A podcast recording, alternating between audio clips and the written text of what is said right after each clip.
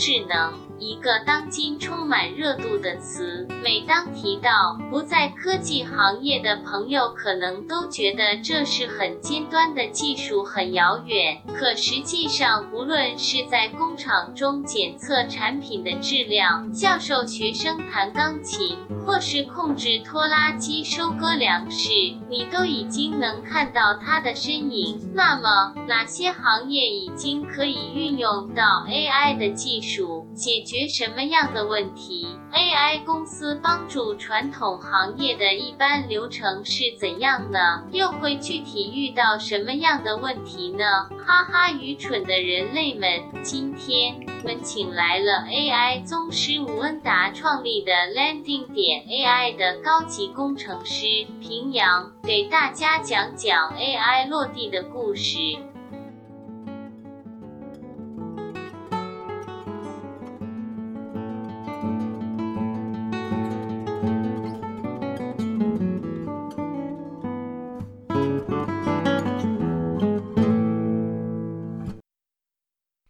大家好，我是 Cat，我是 Sean。今天非常有幸请到了国际顶级 AI 公司，也就是 Andrew In 吴恩达创立的那家公司的顶级工程师平阳，来跟我们聊聊 AI 在传统产业中的落地。啊，大家好，我是平阳，主持人好。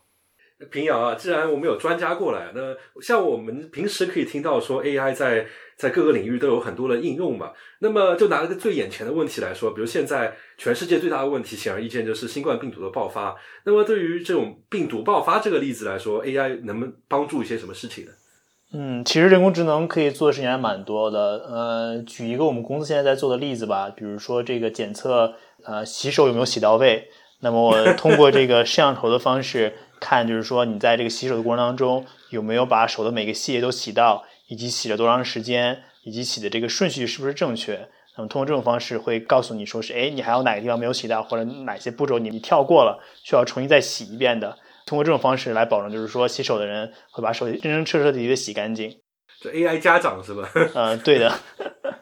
哎，像这个是你们在做，是说已经已经落地了吗？已经真的在运用了吗？呃，我们已经做出这个解决方案了，然后现在试图能卖到，就是看看哪个企业或者是医院什么会对这感兴趣。啊，刚才那个例子可能还蛮特别的。那除了这个，就是给大家讲一讲 AI 能在其他的什么领域能能派什么用处呢？啊，我觉得就是在很多领域，其实现在都已经有应用了，而且可能在人们对就是人工智能熟悉之前，其实很多领域已经开始运用说计算机、人工智能或者是大大数据的方式去解决一些问题。那么最近大家比较熟悉就是无人驾驶了，机器人可以自己去开车，不需要人们每时每刻都关注着路上的情况。那么在其他领域，比如说医疗领域啊，我们可以说现在说。能做到洗手，我刚才提到了。对医疗领域，我们提到它。另外，另外医疗领域，比如说可以通过啊机器去看这个 X 光片，来判断病人有没有，比如说癌症啊、肺癌啊，类似这些的这些病。那么现在的准确度，很多时候已经能超过医生的准确度了。说到那个看 X 光片之前，我还看到一个非常有意思的一个报道，就是说好像是英国一个一个研究团队，然后他们在在用一个非常邪门的方法，也在看 X 光片，就他们训练了很多鸽子。然后据说好像鸽子的眼睛对于某一些特定的色块之类的比较敏感，所以他们就一直训练鸽子给他们看 X 光片，比如说让他们识别出来这是有肿瘤的，喂他们吃东西，这样靠条件反射的方法也在那边做 X 光片的检测，好像正确率也挺高的。对啊，这这个其实跟人工智能的方法很类似嘛，就是你做正确了我就奖励你，做错误了我就这个惩罚你，直到你这个成功率越来越高为止，其实是技术理论是一样的。像我之前还看到说，亚马逊它现在在尝试做呃无人的超市，包括国内其实也在尝试这种无人超市。那那种算不算也算是呃人工智能解决问题的？对，一定是这样的，因为相当于是你不是通过代码说直接去这个写出来逻辑，而是通过机器自己去学习来发现其中的规律，然后来判断说你到底是拿了什么物品，所以也是通过人工智能方式来解决的。那除此之外，刚才我们聊到了说医疗，刚才无人超市的话，应该算是零售吧？对。那么其他领域呢？比如说金融或者说农业之类的地方有所应用吗？有啊，比如说我们现在公司做了农业还有制造业应用的很多。其实现在制造业是一个是一片蓝海吧？我觉得，呃，很多时候制造业有很多可以发掘的东西，比如说在制造物品的过程当中，可以用这个人工智能做瑕疵检测。就比如说你制造一个芯片，芯片中有划痕，那么通过拍照片，然后把照片就是放给机器人，机器人可以告诉你说这个芯片到底是可不可以进入下一个环节。这也是人工智能是在制造业的应用。如果说，比如说说到教育的话，我们可以说现在可能有一些比较毁三观的一些 人工智能项目。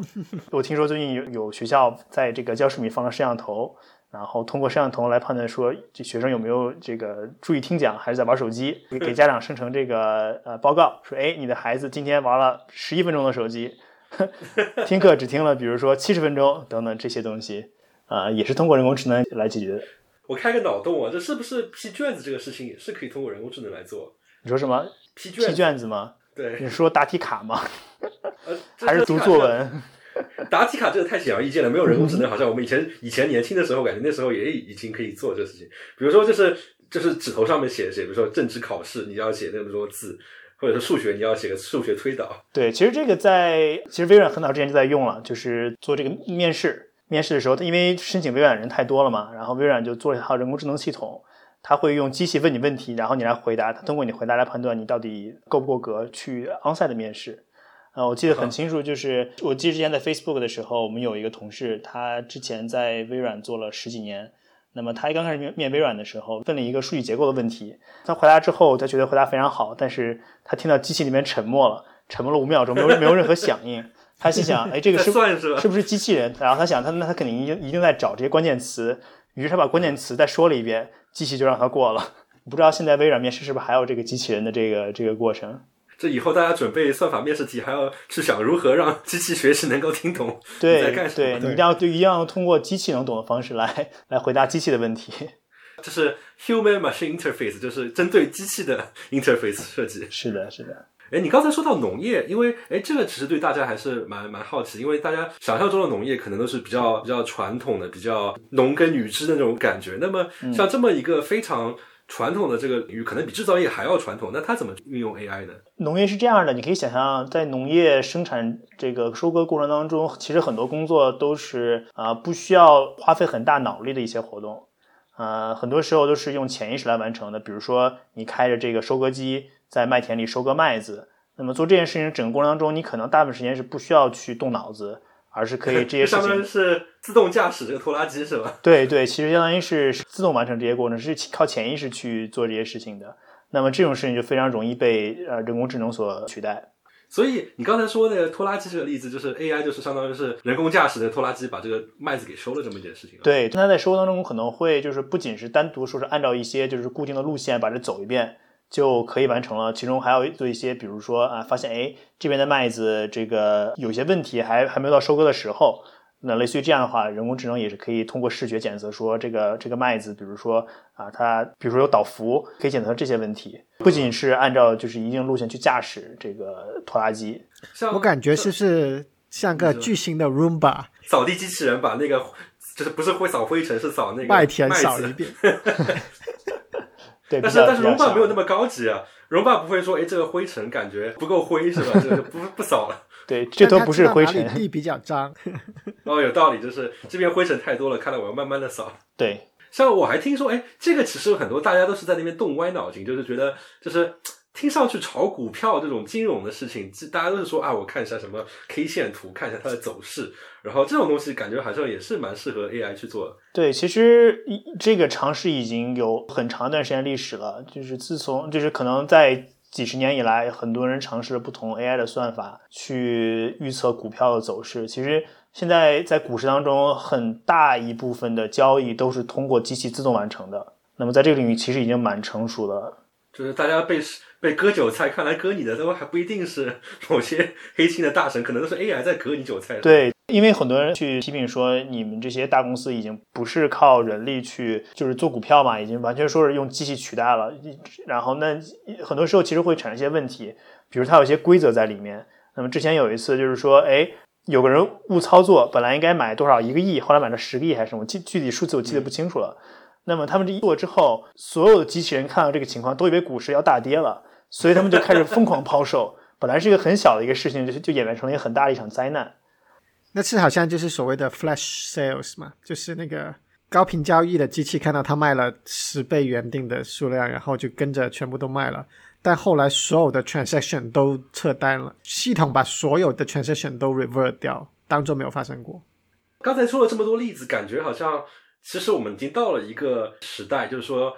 可能你平时生活中无形之中在跟很多的真正的机器学习的东西在在打打打交道，包括你买股票的时候，可能卖你股票就是就是一个 AI，包括你吃的饭，可能那个饭收割的时候就是用 AI 来。刚才说的这种自动驾驶那个拖拉机，那么刚才提到方方面面的这么多的 AI 具体的应用，那么大家可能会有一个问题，那么。总的来说，什么样的问题是适合于 AI 来应用的？是不是我们已经到了终结者的时代？就是说，可能大家看到那些科幻片，说嗯，那个 AI 已经几乎就是跟人一样，所以就是所有人能做的事情，AI 就能做。还是说，我们现在 AI 能做的事情，还是只是部分的事情？其实现在人工智能，我认为做的事情还非常非常有限吧。就是我们现在目前看当中有一些比较，就是很多成功的例子，比如说呃，推荐系统，他们会判断说哪个广告，那么你会更有可能在这个时间段。去点，或者说是啊，比如说刚才说的，我们可以检测这个生产过程当中啊物品的缺陷等等，类似于这件事情，它都是在一个非常非常小的范围之内，就它有固定的一些问题边界，有一些大概的规则。这种问题的话，我觉得 AI 现在目前解决的已经是啊很不错，但是对于稍微复杂一点的问题，AI 就很难再去解决了。也让我想起来之前我看到网上有一个非常经典的一句话嘛，就是说。现在 AI 已经在围棋这么这个领域内可以打败人类最强的一个选手了，但是大家发觉好像 AI 在某些领域它还是就是令人匪夷所思的不尽如人意。比如说像无人驾驶吧，好像就是感觉好像无人驾驶真正大家想象中的这种，哎，我可以双手脱离在里面该干什么干什么，好像现在 AI 还是还是做不了，是吧？嗯，是这样的，因为其实无人驾驶还是非常复杂的一件事情。因为你可以想象，在不同的路况的情况下，无人驾驶都需要准确判断。那么举一个例子，比如说太阳快下山的时候，那么太阳的这个摄入角度是啊比较平行的。在摄像头在呃受这个光线影响比较大，所以它返回给这个人工智能这个算法的这个图片就会受到很大的影响。那么模型瞎狗眼是射杀了你 机器的钛钛合金狗眼，所以它看不清楚这个图像。那么它预测的时候就会不会很准确。所以就在现实当中有很多事情非常非常复杂，很难说是就是用一个规定的边界去做判断。有一个经典的俗语嘛，就 shit happens。对生活中各种各样糟心的事情的。我之前还看到无人驾驶的一个挺有意思的一个，呃那时候好像是一个，就是吴文达他的一个一个讲座，他就提到了说，嗯，虽然比如说我们无人驾驶可以做到很多很厉害的一些判断，但是比如说你开在马路上面，然后路边有一个人，他特别脑残，然后穿了一件 T 恤，T 恤上面是个印花 T 恤，上面画了一个停止标志 stop sign，然后这时候对于 AI 来说，可能就是一个很难去去应付的一个一个情况。然后，包括之前在写这个 AI 的时候，也不会想到有一个人这么傻逼，就是穿了一件这种 T 恤。是的，是的，就是 AI 在应付一些特殊事件的时候，就会非常的呃非常愚蠢。当他遇到就是说，因为大部分现在呃人工智能是通过你喂大量数据来训练模型，但如果你你喂的数据当中没有这些特殊例子的话，人工智能就不会聪明到就是自己回去做做些预判。呃，之前也看到一个例子，说是特斯拉是通过路边的这个就是限速指示牌来判断这个路路段限速是多少。呃，之前有人把一个限速三十的这个路牌中间那个三的横改的稍微长了一点，特斯拉就以为是是八十，限速是八十，就超速了。那么还是回到刚才那个问题，可能我们听众有做各行各业的都有嘛，听众就会有这样一个问题：一方面，大家会已经看到这 AI 确实在各方各面各种各样的应用都已经有了。另外一方面，就像我们刚才所提到的，它还是会犯一些非常低级的、匪夷所思的问题。那么，什么时候、什么样的问题，在现有的 AI 技术上面来说，是是适合于用 AI 去去解决的？我认为，目前现在 AI 做的比较好的，主要是有两方面现在突破的比较好，可以说是比人做的好。一个是图像识别，一个是语音识别。我觉得这两块现在目前为止啊，做的是比较成熟的，因为最近。这个啊，我们说人工智能用这个深度学习，那么深度学习由于表达空间比较大，所以它对这个，如果你给喂大量的图片、大量的这个语音信息之后，它是可以学习的非常好的。那么跟这个相关的一些领域会比其他领域更快的落地，比如像我刚才说的，就是通在制造业，比如说做这个识别物品有没有瑕疵。那么这就是通过就是图片或者是视频的方式来做到的。就相当于是，假使一个有一步的工作，那步工作需要一个工人去用“看”这个动词来来执行，那么这些东西都可以被 AI 所所替代。像包括我们之前提到教育行业，看学生有没有开小差之类。对，是这样，像看你有没有把手洗干净，包括看 CT 片，它是不是癌症？是的，是的，是的，这些都是人工智能这几年啊、呃做的比较好的一些领域。那你刚刚所说的看芯片有没有瑕疵的事情呢？就你觉得现在做得好吗？这个也是。呃，我们现在目前已经是，就是我们公司自己做的是已经超过人，就是人能看的水平了。啊、而且其实人在看的过程中，其实又会有很多其他的问题，就比如说啊、有新手跟老手的问题，比如你新新雇一个人过来看，那么他就有一段时间需要学习。那么在学习的过程当中的话，他可能会做一些误判。另外就是做这些事情，很多时候其实是一个非常枯燥的工作。那么很多人可能不愿意去接受这份工作，这个工作很多时候它的这个呃 turnover rate 非常高，呃离职率就是离职率离职率离职率会很高。那么如果你通过机器的话，这个事情其实就就不用担心了，它你只你只把它训练好，它会一直帮你去做着检测。包括你刚才提到，就是说看这个动词嘛，包括你刚刚说一些比较无聊的工作，比如说我觉得听上去这样解释，很多现在的应用都非常非常合理。比如说像呃监控摄像头，说白了就是一个保安来看外面的安全环境这么一一件事情。是的，是的，是的。那么简而言之，我就可能非常非常简略的说法，就说，哎，那么各位在座的，比如说你做的工作有一个环节是是要靠看的，那么听平阳这么说，看上去按现有的 AI 技术就是非常适合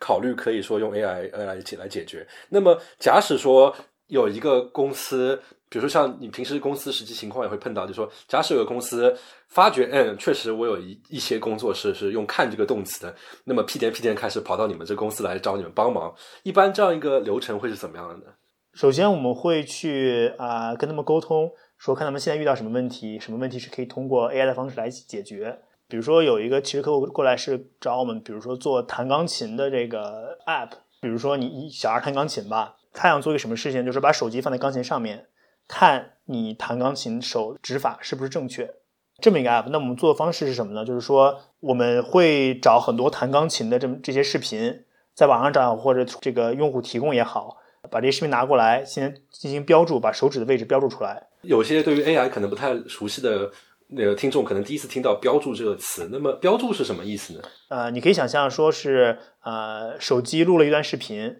啊、视频当中有有一双手在钢琴上弹，标注相当于是在每一帧上面，我们告诉这个机器它的手指的位置是是在哪里，十个指头每个指头的位置在什么地方。位置是说它是在哪个音符吗？不仅是哪个音符，它只是在图片中的位置就就就足够了，因为我们会检测出来钢琴是在什么位置。哎，那这部分所谓的标注是谁来做呢？是人来做的吗？这部分是人来做的，就相当于是第一步，先你们比如说在钢琴这个例子，比如第一步你们先把这些一开始的视频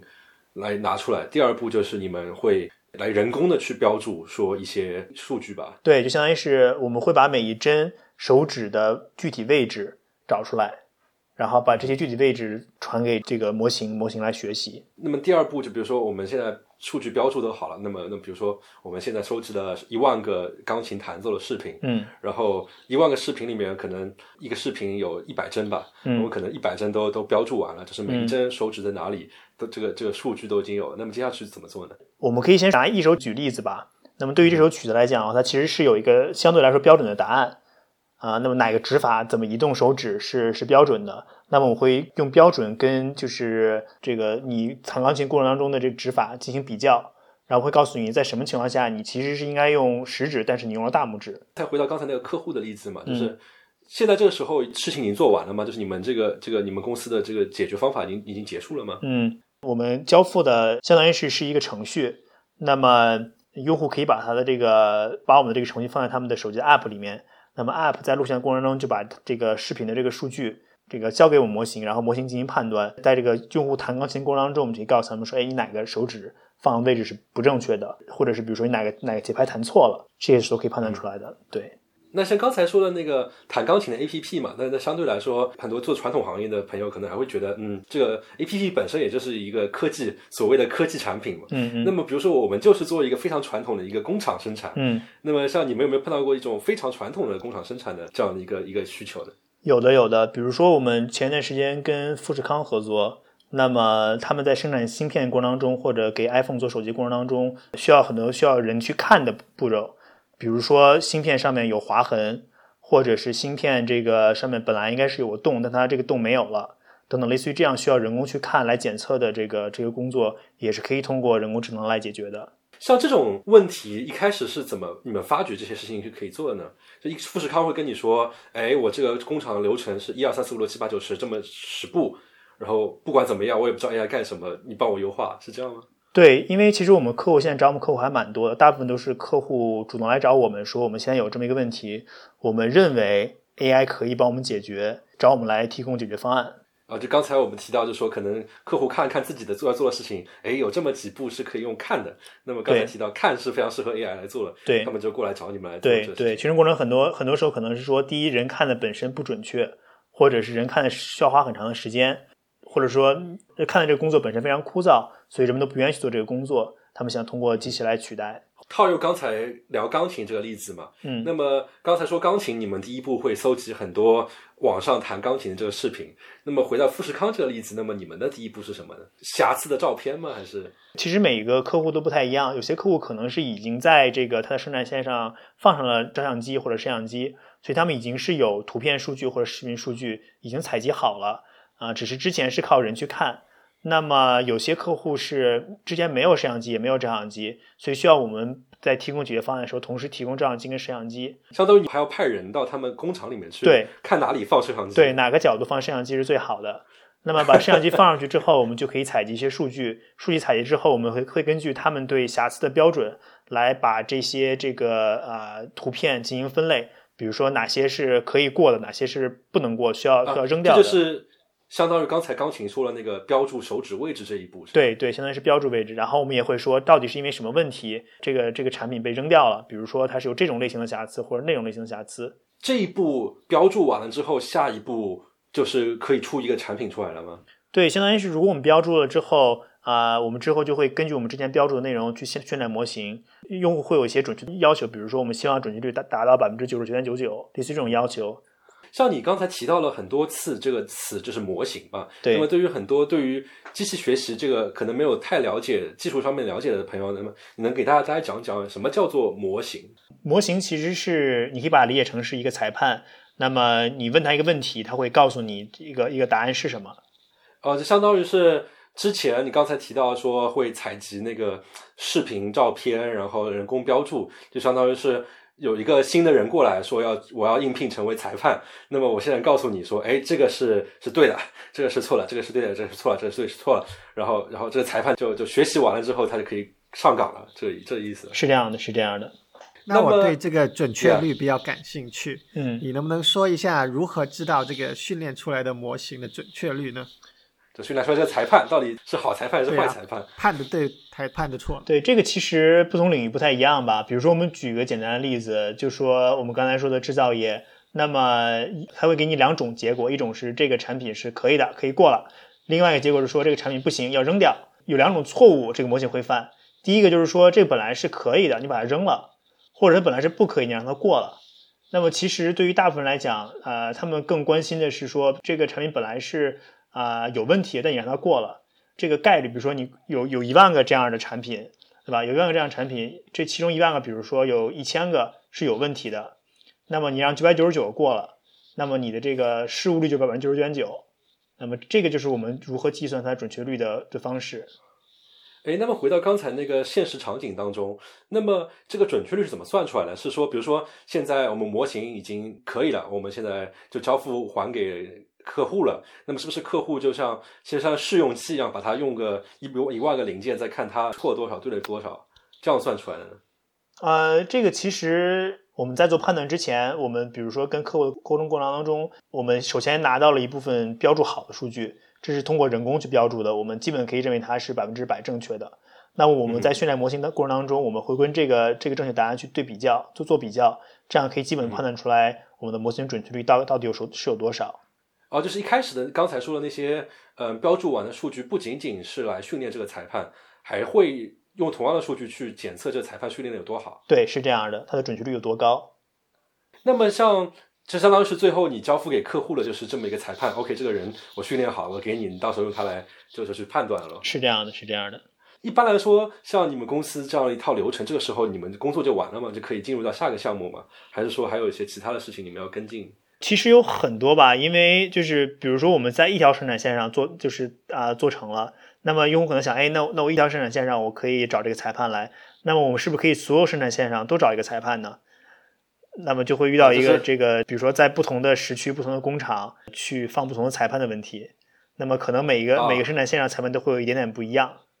OK OK，对，那这个话就相当于是要重新来一遍，就是从照片开始，也不需要完全重新来，因为之前学习到经验可以继续用，相当于是你把这个裁判复制一遍，他之前已经看过了很多类似的情况，他可能需要把自己的策略稍微小小做一下小小的调整，那么就可以用到新的生生产线上去了。哦，就相当于之前，比如说我看屏幕有没有瑕疵，那么现在我在在贝壳上面也要看瑕疵。对，是是这样。其实瑕疵可能长相都是比较像，就是它本来这个产品有一定的规则，其他的产品都没有这么一条痕迹，那么大概率这个就是一个不合格的产品。嗯，比如说大家觉得呃卖一个产品那个那个非常简单，你就我我我你付我钱，我就把东西卖给你结束了。那像你们这样一个给出这样的一个一个所谓的这模型，就所谓裁判这样的一个服务吧，那么你们的盈利模式一般收费模式是什么样子？基本上是按项目收费的。所以更像是一个呃 consulting 的公司，但是 consulting 中文怎么解释啊？咨询，咨询，对，更像一个咨询公司，对对。但是其实，但是我们因为有三个不同的商业模式嘛，有些公司还希望我们去帮他们转型成 AI 公司，那么就是另外一套商业模式。像刚才没有提到这部分，就是转型成 AI 公司，什么叫做转型成 AI 公司呢？就举个简单例子，就是我们之前是一个传统公司，希望这个吴恩达不仅帮我们解决一些。实际的问题，同样帮我们训练出一批这个人工智能的专家来，啊，让让让可以持续为我们为我们工作做出人工更多的人工智能解决方案，而不是只是解决一个问题。那意思就是还是就相当于是加一些培训了。我要培训二十个 Coursera 上面会拿到一个一个证书的 我们的员工出来。是的，是的，因为比如说你你你有一千个人工智能可以解决问题，如果你一个一个去找我们解决的话，可能花很长的时间啊，也就花很多的钱。但如果你帮我们转型成一个 AI 公司的话，我就很容易说培训出来更多的这个人工智能人才，帮我们在各个方面解决问题。首先，AI 成 AI 公司的意思就是说，不仅仅我要解决一些现在的问题，同时我要你帮我培养出一些我的人才。对对，就授人以鱼不如授人以渔，就是这个这个感觉。对。第三个商业模式是提供人工智能的平台啊，你可以想象，就是说在人工智能的这个在人工智能项目当中，其实模型只是占其中很小一部分，很大一部分其实是收集、采集数据、处理数据、标注数据。然后以及啊模型上线，那么你就可以理解为你需要有就是呃有一套系统来培训你的这个裁判。这套系统啊我们也是呃相当于是内部在用的，然后同时也卖给这个啊其他的就是有人工智能团队的一些公司。啊，就刚才比如说回到刚才的例子，比如说嗯刚才提到嘛，就是第一步肯定是要搜集那个原始的数据，就是视频啊图片，然后第二步相当于是要把它人工的进行标注。然后第三步就是有这样一个模型出来，那相当于是如果我自己可以做了一二三的话，我只要把我采集到的那些视频图片，我标注的那些数据扔到你的一个一个什么服务上面来，所以到时候就可以出来一个模型，我自己就可以用了。对，其实它相当于是说，就是这采集数据啊、标注数据，整个都是在我们平台上可以做的，以及训练这个模型，还有这个模型怎么着可以直接放到我的生产线上去用，等等这些东西，我们是有个平台。可以去帮你做的，那听上去 我这动一下歪脑子。那听上去，比如说第二种商业模式就是训把公司转型成 AI 公司，那么这些人训练完了之后，他们会用你们第三种平台，然后他们就是对对的，我们是全方位的服务，一条龙服务，一条龙是吧？对，取决于你有什么样的需求。虽然授人以鱼不如授人以渔，但是授人以渔之后，你们还是得到我们这个平台上面来钓鱼。对对对，你然后鱼竿鱼竿也是我们的。对啊，因为很多时候其实做一个也是你们的，对，其实食堂也是你们的，因为其实自己去做一个平台是一个很花时间的事情嘛，而且其实很多时候人工智能的平台长得都差不多，没有必要说每个公司在做一套自己的东西。当然了，大厂就会会有办法，比如说像 Google 啊、Facebook 肯定会就花人的时间去做这些大平台。就相当于是教你钓鱼了之后，但是你搭个渔场还是很难呀。对的，这个 这你还是得到我们这个渔场来钓鱼啊，虽然教会你怎么钓鱼了。对的，对的。刚才提到了一些商业模式，那么像你们具体在做这些项目的过程中，会碰到什么样的问题呢？因为刚才听你说起来好像都很轻松啊，这个都听上去啊，采集一些数据，标注一些数据，模型就出来了。那实际的进行过程中会碰到什么样具体的问题呢？其实有很多很多实践当中遇到的问题，呃，就举个简单的例子，比如说你之前厂子门口有棵树，那么过两天你把树砍了，厂子光线就变强了。那这种情况下，你的模型还能不能这个很好的去这个做判断？这就是个问题。摄像头也是又瞎眼了，是吧？对对对，所以这这个其实我们遇到过的，就遇到过一个实际当中一个问题。那么我们也是就是发现这个问题之后，就让我们裁判更好一些，这样他就无论你是什么样的光线情况，我都可以做出正确的判断。就是裁判就给他戴上一个墨镜，对对 对，让他加一个滤镜，这样无论是什么情况，我们都可以做判断。在实际运用当中会遇到很多，就是在实验室也好，或者是在这个。工程师做项目当中，就是理论上很难预测到的问题，那么在实际中预测到了，这也是一个相当于是一个经验的积累吧。那像你们还碰到过什么样的问题呢？刚刚砍棵树感觉不是一个大家都会碰到的问题。对，举个简单例子，我们还有另外一个厂商找我们做，就是呃检测它的产品会不会漏水。那么检测方法是什么呢？就是他把这个产品扔到水里面去，看会不会冒泡。那么之前一直人去看嘛，我们现在帮他们做的是通过通过这个人工智能去检测你这个。之前没有用 AI，之前也是把它扔到水里面去，用一个人来看，用来看是不是冒泡冒泡。现在只不过是我们通过这个机器，通过人工智能去检测说水里有没有泡泡。遇到一个问题就是说，我们发现我们检测出来一些就是不能过的情况，但是他们说是可以过的。经过我们就是反复看视频之后，我们发现有些非常细小的泡泡，这些细小泡不是非常明显。那么人是几乎是看不到的。那我们给他们提供的这个建议呢，就是说你在水下放两盏灯，防水灯，这样就更容易被看到。不仅就是我们机器更容易看到，人本身也可以就是更容易去看到这些小泡泡。用了 AI 之后，反而给他们人工的方法提了更好的建议。是的，是的，是这样的。对，所以其实提高了他们人手的正确率。对对，让我想起来，好像之前我看一篇文章，就说用人工智能去识别肿瘤，然后人们发觉人工智能训练出来之后，它会意识到一些呃人都之前没有意识到的一些一些特征。对，包括我好像看围棋界，他们就说现在很多人类的棋手。就是靠研究 AI 怎么下棋来精进自己的技术。这个其实带出了另外一个问题，就是在医疗领域，呃，很多时候其实人工智能已经做的比医生还要好了。但是，比如像美国有 FDA 认证，这个认证本身可能需要消耗几年的时间来去证明你的这个方法是可行的。那么很难有公司说或者小公司说我去等几年的时间来等 FDA 去认证我的方法。那么在这种情况下，其实人工智能就会遇到一些非人工智能的瓶颈。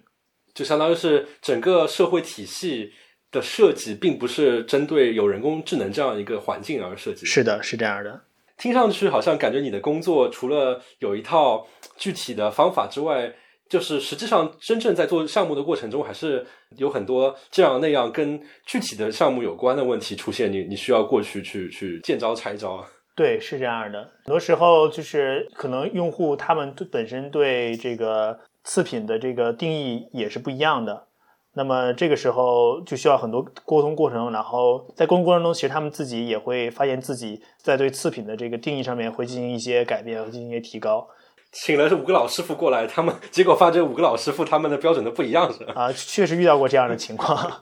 啊，真的遇到过这样的，遇到过这样的情况，对他每个人标准不一样，在沟通过程当中，他们自己统一了标准。因为如果他们自己本身不统一标准的话，其实是我们这个项目是很难再进行下去的。呃，这个做广告啊，这个传统企业的各位，就就算你们最后没有下决心用 AI，但这样找平阳公司去咨询一下，说不定还可以提高你们人工的方法。这节目变成了打广告的节目。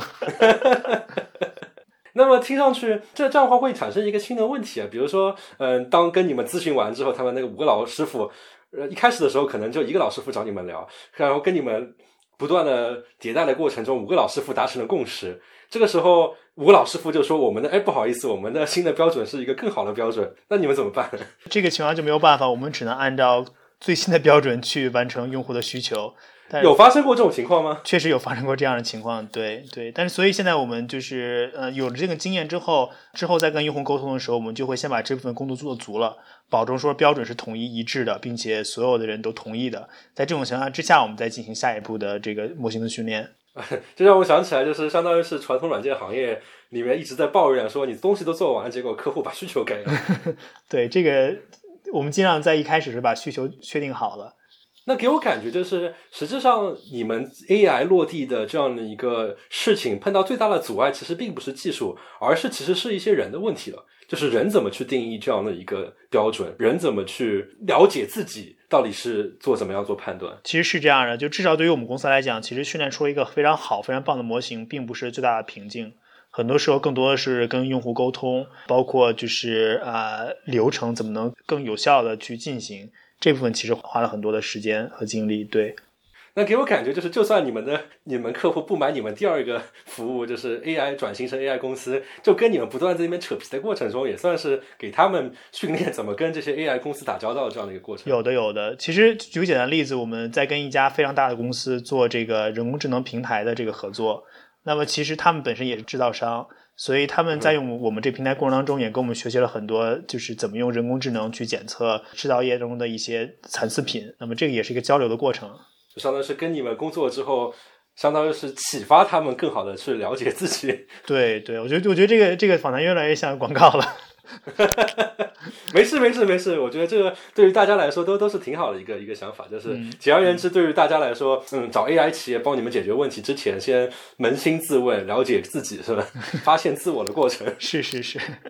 比如说我刚才提到这一套流程，这样做了有几年了呢？啊，我们是从一七年年底的时候开始，对，第一个项目是跟富士康一起做的。哦，那相当于是呃，就做了两年，其实时间也挺短。对，两年多一点。哎，那像你们一般来说，一个项目的周期会多长呢？取决于什么项目吧。像呃，转型的时间会稍微长一些，因为不仅是提供解决方案，还有很多培训的过程。如果是做解决方案的话，你可以想象，取决于你的问题的复杂程度，大概可能从半年、一年左右到一年以上都有可能。那刚才你在那边说我们太像个广告节目，虽然我们感觉是个广告节目，但是我们还是要装作自己不是广告节目，是吧？那我们就要就问一下，比如说像这个领域里面还有其他的友商吗？就有些其他的公司也在做类似的事情吗？有有有，IBM 也在做这个事情，IBM 做的比我们早很多。对哦，IBM 哦，对，听说好像之前 IBM 什么深蓝之类的，就是靠下围棋来做 PR，然后。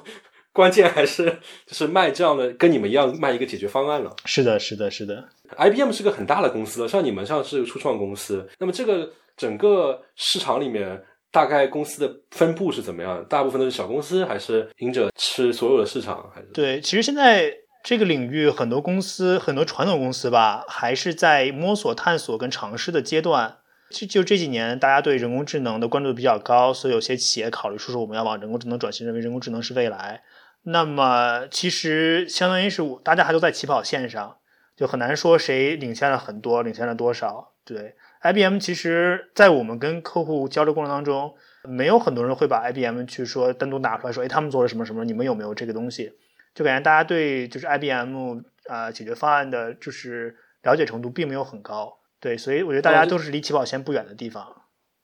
就是相当于是大家其实都还是在一个摸索的状态。对，IBM 提早做也是对，至少对传统行业来讲，现在是这个样子的。因为感觉一个比较成熟的市场，大家可能会货比三家，先跟你们聊一聊，哎，我们要检检查一个次品，你们要开价多少，多少时间能做完？然后明天就跟 IBM 说，哎，我你们给开价多少？对，是这样。那现在并没有，并没有到这样一个成熟市场，相当于。对对。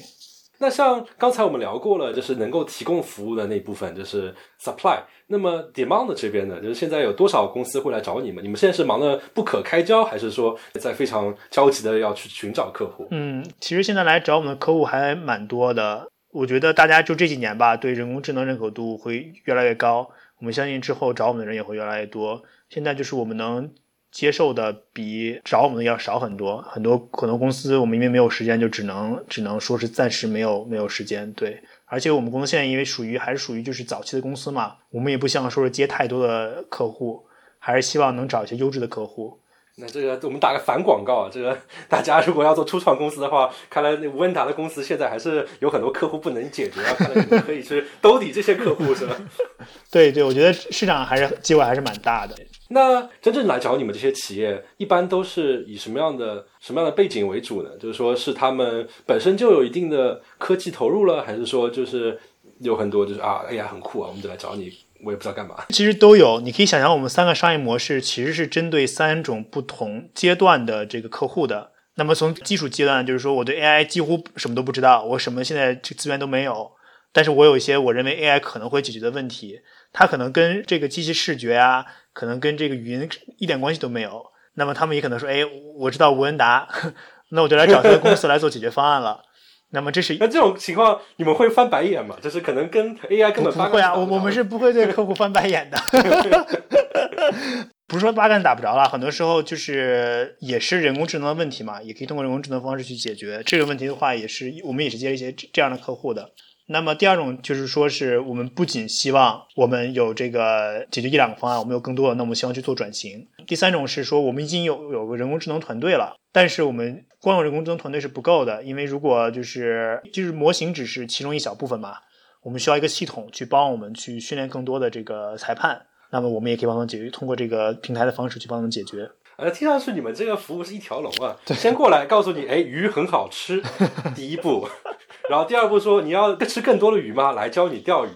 我说，哎，你虽然会钓鱼了，但是没有地方渔场，哎，我们有个渔场。对对，你你总结非常到位，每个需求都可以满足。嗯，像你刚才提到第二步，其实呃，企业的目的就是培养这些 AI 的人才嘛。那么现在整个市场上，包括像你们做这些解决方案的，包括企业内部的人才，大家是属于一个什么样的状态呢？有多少人是成为了所谓的 AI 人才呢？现在广义来讲，AI 人才其实已经很多了，在国内叫算法工程师。其实最近我们可以看到，算法工程师已经多到说是市场饱和了。已经市场饱和了。当然了，好的这个算法工程师还是有很高的需求的。就是比如说你已经有 PhD，或者你在这个领域工作了很多年，那么这样的人才还是非常少，因为需要时间的积累，需要时间的沉淀嘛。我觉得第一就是首先这部分需求还会增加的很快，因为有越来越多的这个传统企业也好，或者是公司也好，意识到人工智能非常重要，他们会逐渐吸纳更多的人才进来。我觉得也是在一个不断摸索、不断学习的一个过程当中。可能很多企业还在第一步，还没有过渡到第二步，需要培养很多会钓鱼的人。对对，这是第一。另外就是很多企业现在也处于观望的阶段，就是哎，我看到这个行业的老大哥开始搞这些东西了，那么我可以比他稍微慢一步，我先这个我先看他搞怎么样，通过什么方式去搞，然后等他搞好了，那我再我再学习。有很多这样的企业，老大哥去搞解决方案，但是老大哥没有意识到自己门口那棵树一直在那边 砍了种，种了砍，其实还是有很多问题的。对对对对对。像展望未来的话，像你觉得，嗯，未来比如说五年的时间内，这个行业会有什么样的变化呢？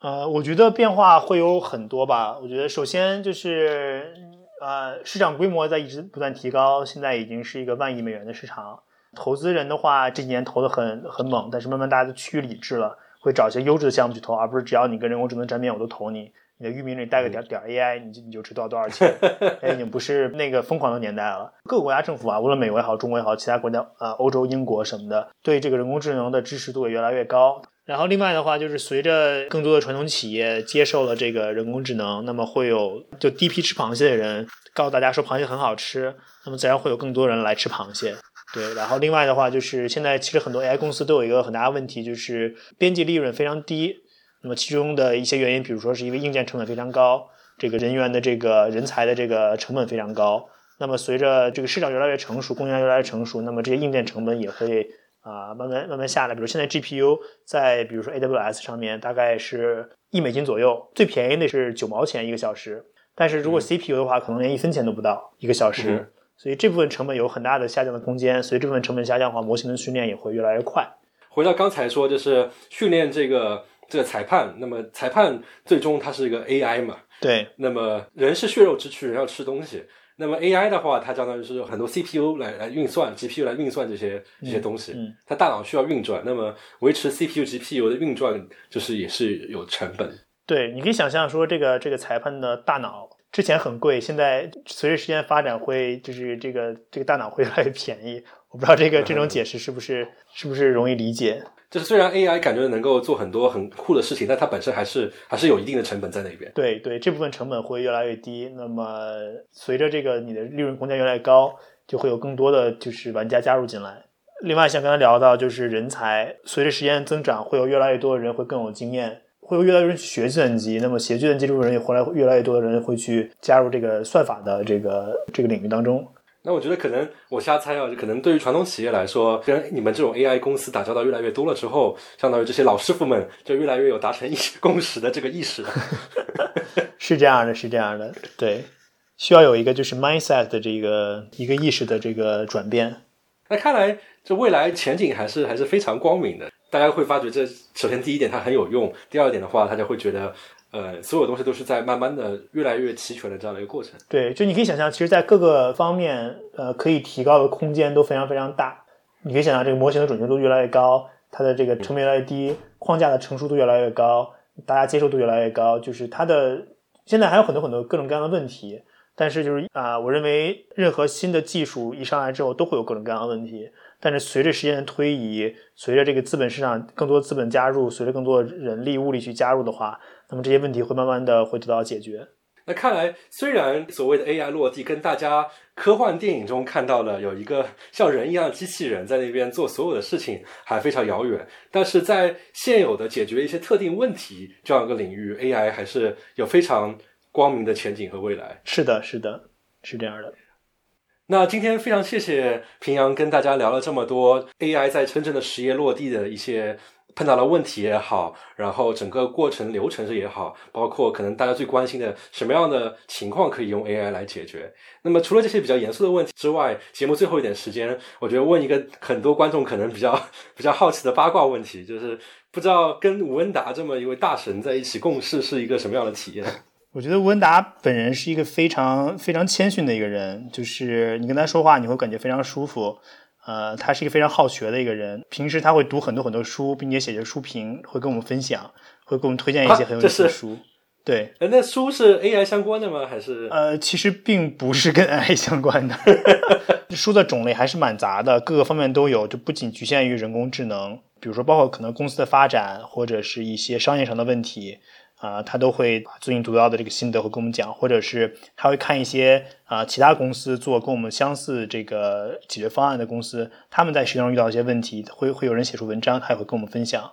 对他可能一周就就会读一两本书，读书速度非常快，我们基本这么厉害，对，基本上很难很难跟上他的速度。